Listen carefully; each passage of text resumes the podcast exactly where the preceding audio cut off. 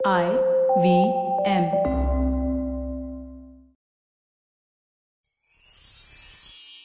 எத்திசையும் புகழ் மணக்க இருந்த பெரும் தமிழனங்கே தமிழனங்கே உன் சீரிழமை திறம் வியந்து செயல் மறந்து வாழ்த்து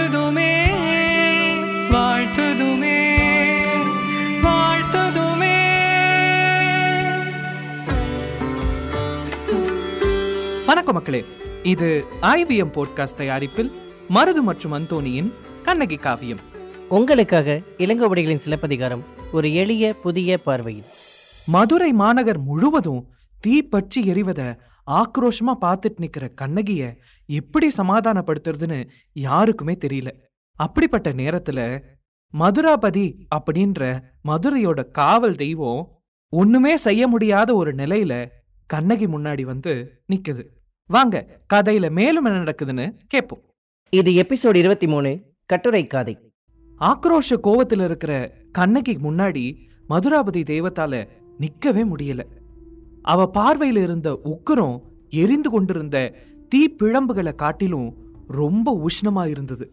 அதனால மதுராபதி தெய்வம் கண்ணகியோட பின்னாடி நின்னு பேசியது பெண்ணே உனக்கு என் வாழ்த்துக்கள். நான் சொல்றத கேப்பியா? யார் நீங்க? எதுக்கு ஏன் பின்னாடி வரீங்க? எனக்கு ஏற்பட்ட துயரம் உங்களுக்கு தெரியுமா? அப்படின்னு கண்ணகி ரொம்ப ஆக்ரோஷமா கேட்டா. எனக்கு தெரியும் அப்படின்னு சொன்னது மதுராபதி. உன் கணவன் கொலை உண்டது குறித்து எனக்கு பெரிய வருத்தமும் உண்டு. அதுக்கு கண்ணகி நீங்க யாருன்னு கேட்ட கேள்விக்கு இன்னும் பதில் சொல்லலையே. நான் இந்த மதுரை மாநகரத்தோட காவல் தெய்வம். என் பெயர் மதுராபதி. உனக்கு சில உண்மைகளை நான் சொல்லணும். என்னது அப்படின்னு கண்ணகி கேட்க பாண்டிய நெடுஞ்செழியன் இந்த பிறவியில எந்த கெட்டதும் செய்யாதவன். என் கணவரை கொன்னது கெட்ட விஷயம் இல்லையா என்ன? அப்படின்னு கண்ணகி கோவப்பட அது உன்னுடைய கணவனின் முன்வினை பயனால் ஆனது அப்படின்னு சொல்லுச்சு மதுராபதி தெய்வம். அவரோட முன்வினை பயனா? அவர் முற்பிறவியில என்ன தீங்கு செஞ்சாரு? அப்ப மதுராபதி தெய்வம் கோவலனோட முன்பிறவியை பத்தி எடுத்துரைக்க ஆரம்பிச்சது. முன்னொரு பிறப்புல உன் கணவனோட பெயர் பரதன். அடுத்த நாட்டிலிருந்து வந்த ஒரு வணிகன் கொல்லப்பட அவன் காரணமாயிருந்தான். அது எப்படி? அப்படின்னு கண்ணகி கேட்க கலிங்கத்துல இருந்த சிங்கபுரத்தையும் கபிலபுரத்தையும் ஆண்ட அரசர்களுக்கு மத்தியில ஜென்ம பகை இருந்துட்டு இருந்துச்சு. ரெண்டு நாடுகளுக்கும் நடுவுல இருந்த பகுதியில எப்போதுமே போர் நடந்துகிட்டே இருந்துச்சு. இதனால அந்த பகுதிக்கோ அதை கடந்து வேற்று நாட்டுக்கோ போக யாருக்கும் தைரியம் இல்லை சங்கமன் அப்படின்ற ஒரு வணிகம் மட்டும் அதை செய்ய துணிந்தான். காரணம் அவனுக்கு அயல் நாட்டில் வணிகம் செஞ்சு நிறைய பொருள் ஈட்டணுன்ற ஆசை. கபிலபுரத்தில் இருந்த சங்கமன் தன்னோட மனைவியோட மாறு வேடத்தில் எப்படியோ சிங்கபுரத்தை வந்து அடையிறான் அங்க வியாபாரத்தில் ஈடுபட முயற்சிக்கிறான். அப்போது உன் கணவன் அங்க பரதனா இருந்தான். அரசாங்கத்திற்கு தகவல்கள் தரும் வேலை தான் அவனுடையது. அந்த பரதன் சங்கமனை ஒற்றன் அப்படின்னு அரசன் கிட்ட ஒப்படைச்சிட்டான். அதனால கோவப்பட்ட அரசன் சங்கமனை கொன்னுட்டான். அப்படியானால் சங்கமனுடைய கொலைக்கு யார் காரணம்? உன் கணவன் கோவலனுடைய முன்பிறவியான பரதன் தானே. சங்கமனுடைய மனைவி அவனுடைய அநியாய மரணத்தை பார்த்து துடிதுடிச்சு போனான். ஒரு சாபமும் கொடுத்தான். எனக்கு நேர்ந்த இந்த துன்பத்திற்கு காரணமானவங்க யாரா இருந்தாலும் சரி அவங்க இனி எத்தனை பிறவி எடுத்தாலும் அவங்களுக்கும் இதே துன்பம் ஆளாக கடவுது. அப்படின்னு சபிச்சிட்டு அந்த பெண் தன்னுடைய உயிரை மாய்த்து கொண்டா இந்த கதையை கேட்ட கண்ணகி எதுவுமே பேசல அமைதியா இருந்தா. அதே சமயம் அவளுக்குள்ள எழுந்திருந்த கோபத்தீ கொஞ்சம் கொஞ்சமா தனிய தொடங்கியது. அநியாயமா கணவனை இழந்த ஒரு பெண் அவளுடைய சாபம்தான் கோவலனுடைய மரணத்துக்கு காரணம் அப்படின்னு மதுராபதி சொன்னது அவளோட ஆத்திரத்தை கொஞ்சம் மட்டுப்படுத்தி இருந்தது மதுராபதி தொடர்ந்து பேசியது கண்ணகியே பாண்டிய நெடுஞ்செழியனோட சிறப்புகளை கேட்டா தனக்கு நேர்ந்த அகால மரணத்துக்கும் அவனுக்கும் எந்த வகையிலும் பொறுப்பு இல்லை அப்படின்றது உனக்கு தெளிவா புரியும். கண்ணகி இப்ப பாண்டிய நெடுஞ்செழியனோட சிறப்புகளை கேட்டுக்கொள்ற மனநிலைக்கு வந்திருந்தா. அப்ப தொடர்ந்து மதுராபதி பெண்ணே பாண்டியன் இந்த பிறப்புல நெறி தவறாமலும் அறம் தவறாமலும் நீதி தவறாமலும் வாழ்ந்து வந்தவன்.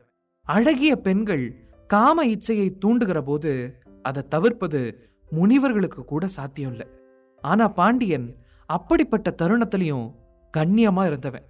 இரவுல ஒரு நாள் அவன் நகர்வலம் செல்லும் போது அவன் ஒரு வீட்டு கதவை தட்ட நேரிட்டது. அந்த வீட்டுல இருந்தவ ஒரு பெண். அவளோட கணவன் அப்போது ஊர்ல இல்ல. இதனால தான் தான் வீட்டு கதவை யாரோ தட்டுறாங்களோன்னு பயந்து அந்த பெண் பாண்டியன் ஆட்சியில பாதுகாப்பு இல்லையே. கணவர் இல்லாத வீட்டுல காவாளி பசங்க தொந்தரவு செய்யறாங்களே அப்படின்னு புலம்பனான் இத கேட்ட பாண்டியன் ரொம்பவும் மன வருத்தப்பட்டான். குற்ற உணர்வுல கதவை தட்டிய தன் கைகளை வெட்டி கொண்டான். இது போலவே அந்தனர் ஒருவர் தான் வேத ஞானத்துக்காக பரிசுகள் பெற்று கொண்டு வந்தாரு. அவர் பாண்டிய நாட்டோட வழியில தான் சொந்த நாடாகிய சோழ தேசக்கு திரும்பி போயிட்டு இருந்தார் அப்ப அந்த அந்தனர் பாண்டிய நாட்டுல இளைப்பாறுவதற்காக தங்கிய இடத்துல அந்த வீட்டு குழந்தைங்க விளையாடிக்கிட்டு இருந்தாங்க. அவங்களோடு இவரும் சேர்ந்து விளையாட ஆரம்பிச்சார். குழந்தைகளே உங்களுக்கு ஒரு போட்டி அப்படின்னு சொன்னாரு அந்தனர் என்னோடு சேர்ந்து வேதத்தை தவறு இல்லாம உச்சரிக்கிற குழந்தைக்கு தாம் பெற்ற பரிசுகள் எல்லாத்தையும் வழங்குறதா சொன்னாரு. இப்படி சொன்ன அவர் வேதத்தை உச்சரிக்க ஆரம்பிக்க குழந்தைகளும் தன்னால இயன்ற மட்டும் அவரோடு சேர்ந்து வேதத்தை உச்சரிச்சாங்க. அவங்கள மிக சிறப்பா உச்சரித்த ஒரு அந்தன சிறுவனுக்கு தன்னுடைய பரிசில் மூட்டைய வழங்கினார். மகிழ்ச்சியோடு அவனை ஆசீர்வாதமும் செஞ்சாரு. அந்த சிறுவன் அதை தான் தகப்பன் கிட்ட கொண்டு போய் சேர்த்தான். அவருக்கும் பெருத்த மகிழ்ச்சி. ஆனா அரசாங்க அதிகாரிகள் அத புதையல்னு நினைச்சிட்டாங்க. அந்த சிறுவனோட அப்பா அரசாங்கத்துக்கு சொந்தமானதை தனதாக்கி கொள்ள நினைச்சார் அப்படின்னு சொல்லி அவரை கைது செஞ்சு சிறையில் அடைச்சிட்டாங்க. இந்த அநீதியை கண்ட கொற்றவை தேவியோட கோவில் வாச கதவுகள் மூடிக்கிடுச்சு. தவறு நடந்திருப்பத பாண்டியன் புரிஞ்சுக்கிட்டான். உடனே இது குறித்து மேலதிகாரிக்கிட்ட விவரங்களை தெரிந்து கொள்வதற்காக அறவோர்களை நாடெங்கும் அனுப்பி விசாரித்தான். உண்மை அறிந்தான். அந்த சிறுவனோட தந்தை கிட்ட அரசன் அப்படின்ற கொஞ்சம் கூட பெருமிதம் இல்லாம அவரோட காலில் விழுந்து மன்னிப்பும் கேட்டான். சிறந்த விளைநிலங்கள்ல ரெண்ட தானமா அவருக்கு வழங்கினான். இது போல நற்செயல்களை செய்தவங்களுக்கு எந்த தீங்கும் வராது.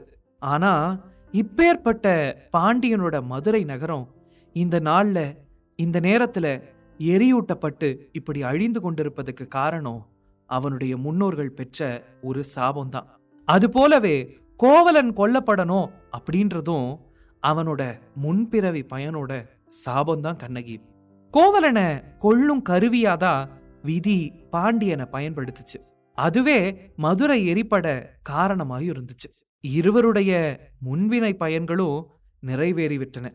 இப்ப இதை கேட்டு முடிச்ச உடனே கண்ணகி சமாதானத்துக்கு வந்திருந்தா. ஆனாலும் நகரோட மையத்துல அவ செஞ்சிருந்த சபதத்தை அவன் இன்னும் மறக்கல. கண்ணகியோட மனசுல ஓடிக்கிட்டு இருந்த எண்ணங்களை மதுராபதி தெய்வத்தால பார்க்க முடிஞ்சது. கவலைப்படாத கண்ணகி உன் சபதம் நிறைவேற.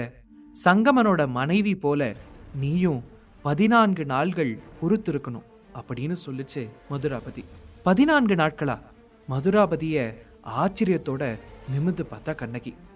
ஆம் சங்கமனோட மனைவி பதினாலு நாள் பொறுத்திருந்து தான் தான் கணவனோட இணைந்தான் நீயும் அதே போல கோவலனை மீண்டும் பார்ப்ப அவனோடு இணைவ. இது பற்றி நீ நகரோட நடுவுல சபதம் எடுத்தது எனக்கு தெரியும். உன்னை போல கற்பு கரசிகளோட சபதத்தை தோல்வியுறச் செய்ய தெய்வங்களுக்கு கூட சக்தி கிடையாது. அப்படியானா?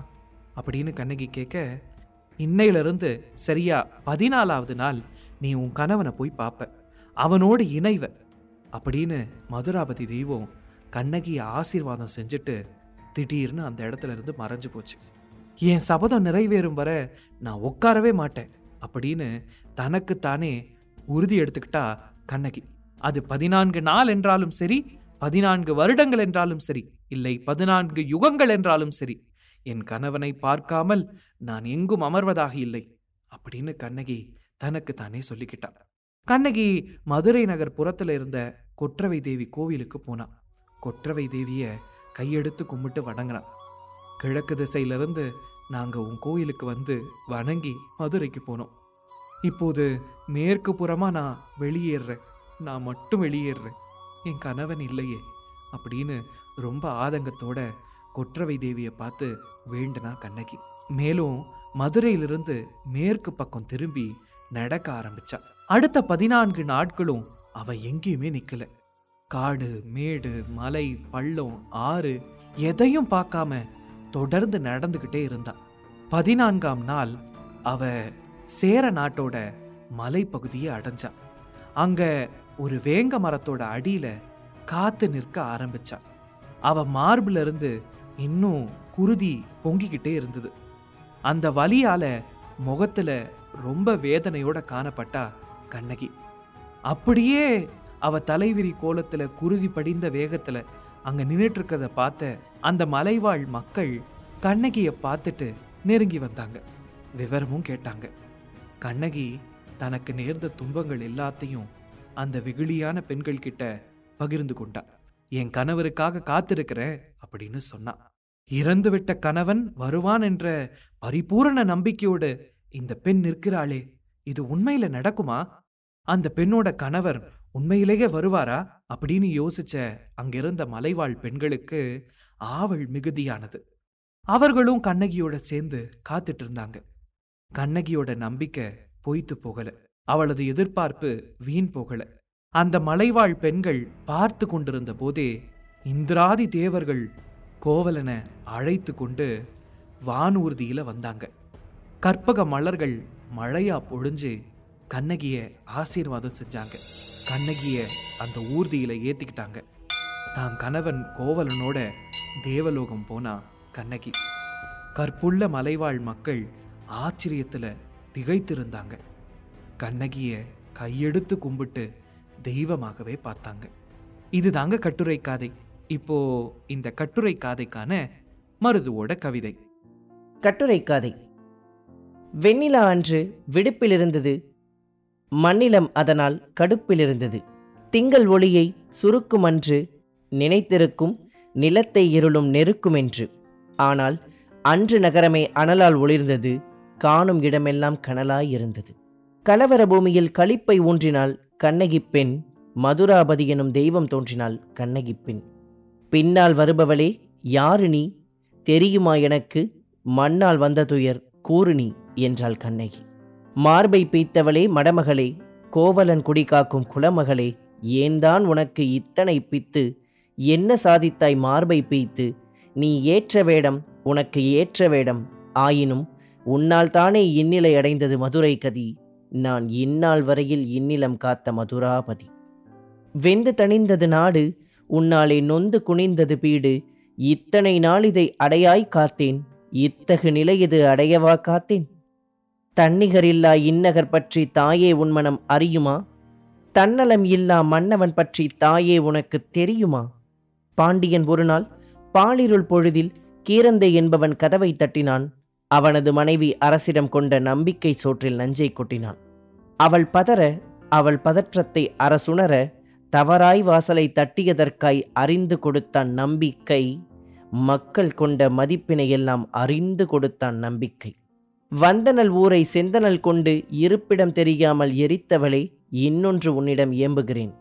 அந்தணன் ஒருவன் அவன் செய்யாமல் அரச கவலனால் அடைப்பட்டான் அதிகார காலில் அடிபட்டான். அப்பாவி ஒருவனை தப்பாக தண்டிக்க கொற்றவை தனது கோவிலை மூடினாள். ஆம் என்ன ஆகும்? காக்கும் கடவுள் தன் கதவினை மூடினான். அரசன் உடனே சபையையும் கூட்டினான் அதிகாரம் என்னும் சட்டையை மாட்டினான். கொற்றவன் காரணத்தை ஆராய்ந்தான். கொற்றவை கோபத்தின் வேராய்ந்தான் விவரங்கள் கேட்டு மன்னவன் மனதுள் வெடித்தது வேட்டு இது முறையல்ல இவ்வாறு செய்பவன் நல் இறையல்ல என பாண்டியன் துடித்தான் பற்களை கடித்தான். அதிகாரம் எனப்படும் ஆடையை கழற்றினான் விடுதலை எனும் ஆணையை ஏத்திக்கும் அப்போதே சுழற்றினான். காவலன் பிழையால் குற்றமற்ற அந்தணனுக்கு கொடுங்காவல் வந்தவனுக்கு விடுதலையும் கிடைத்தது விளைநிலமும் கிடைத்தது. ஆகாதோர் பேச்சாலே ஆகாயம் ஆகாது காயம். பலர் அவதூறாய் பேசினாலும் அம்புலியும் போகாது சாயம். இத்தகு உயரிய குணங்களை உடையவன் கொடையே உடுத்த விரும்பும் உடை அவன். முரசு கொட்டி முழங்கி வந்த அரசு பற்றி அறியாமல் ஆத்திரத்தில் இந்நகரை அழித்தாயே இது கண்ட அவப்பெயரை உன் கையால் அழி தாயே இப்பிறப்பில் நீ பட்டவதை முற்பிறப்பில் நீ இட்ட விதை. மண்ணில் புதைத்ததை மரமாய் வரும் தீ வினைகளை புரிந்தால் வரமா வரும். மீண்டும் உன்னுடைய மன்னவன் வருவான் கண்ணகியே உனக்கு காட்சியும் தருவான். உன் தெய்வம் வருவான் விண்தெய்வ வடிவில் இப்போது அல்ல ஈரேழு நாள் முடிவில் என்றது. உரையை விளக்கி மதுரையை சூழ்ந்த தீ திரையை விளக்கி வந்த தெய்வமும் சென்றது. என் வழி போக்க எவர்க்கும் வக்கில்லை எவ்வழி செல்வேன் எனக்கும் திக்கில்லை. ஆயிரம் கை கொண்ட ஆதவன் போலே கிழக்கு வழியே நானும் நுழைந்தேன் மேற்கு வழியே பிரிய விழைந்தேன். மனம் வணங்கும் ஒருவரை நான் தினம் வணங்கும் ஒருவரை கண்கள் காணாவரை இல்லை கால்களுக்கும் ஒருவரை என்று மனத்துள் மிகுந்த ரணத்தை தேக்கி கண்ணகி என்ற மங்கை நடந்தால் மேற்கை நோக்கி.